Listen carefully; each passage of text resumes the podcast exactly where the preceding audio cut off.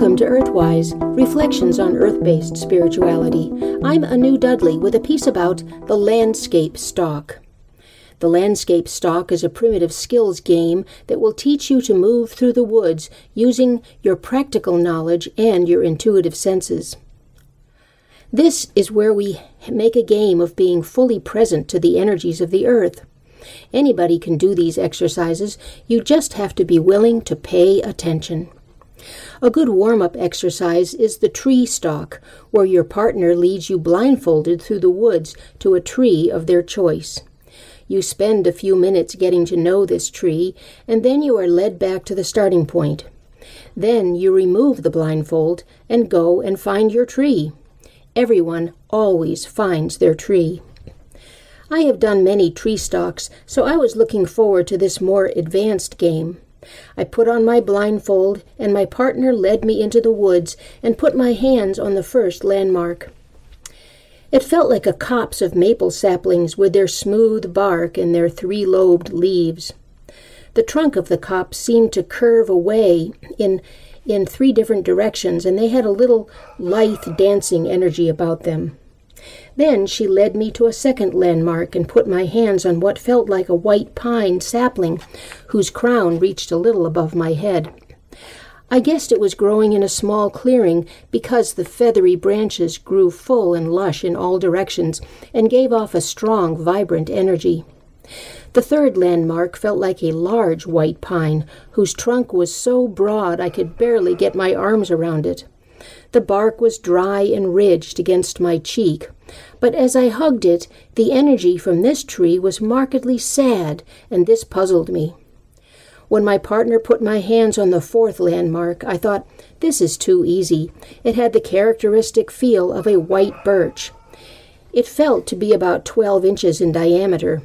I knew I would be able to find this tree again, but just to be sure, I leaned my body against the trunk and began to feel a faint but steady energy vibration.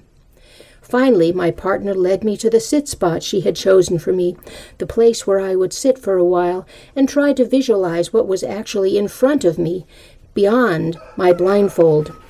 The ground sloped down a little and was strewn with dried beech leaves on the right and hemlock twigs on the left, which I carefully fingered and identified. I sensed a hemlock tree on my left and a beech tree on my right. Straight ahead in front of me, I visualized a pile of rocks.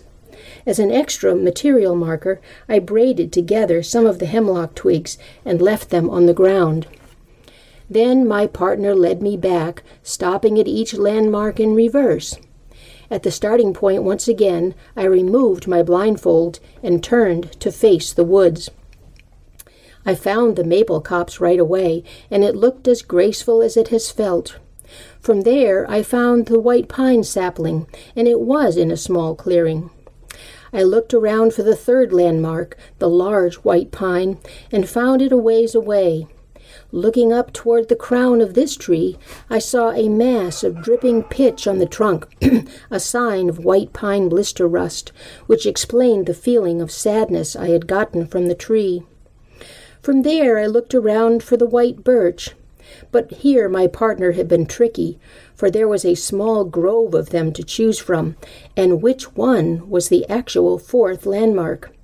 I had to hug each of them until I found the one with that faint but steady vibration.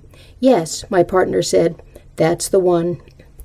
Not far away, the ground sloped a little, and there was a hemlock on the left and a beech on the right, just as I had sensed and straight ahead was that pile of rocks I had visualized from behind my blindfold. And there, for added confirmation, on the ground was my bit of braided hemlock twigs.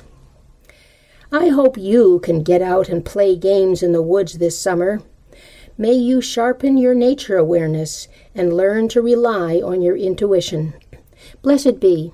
You've been listening to Earthwise Reflections on Earth Based Spirituality. I'm Anu Dudley.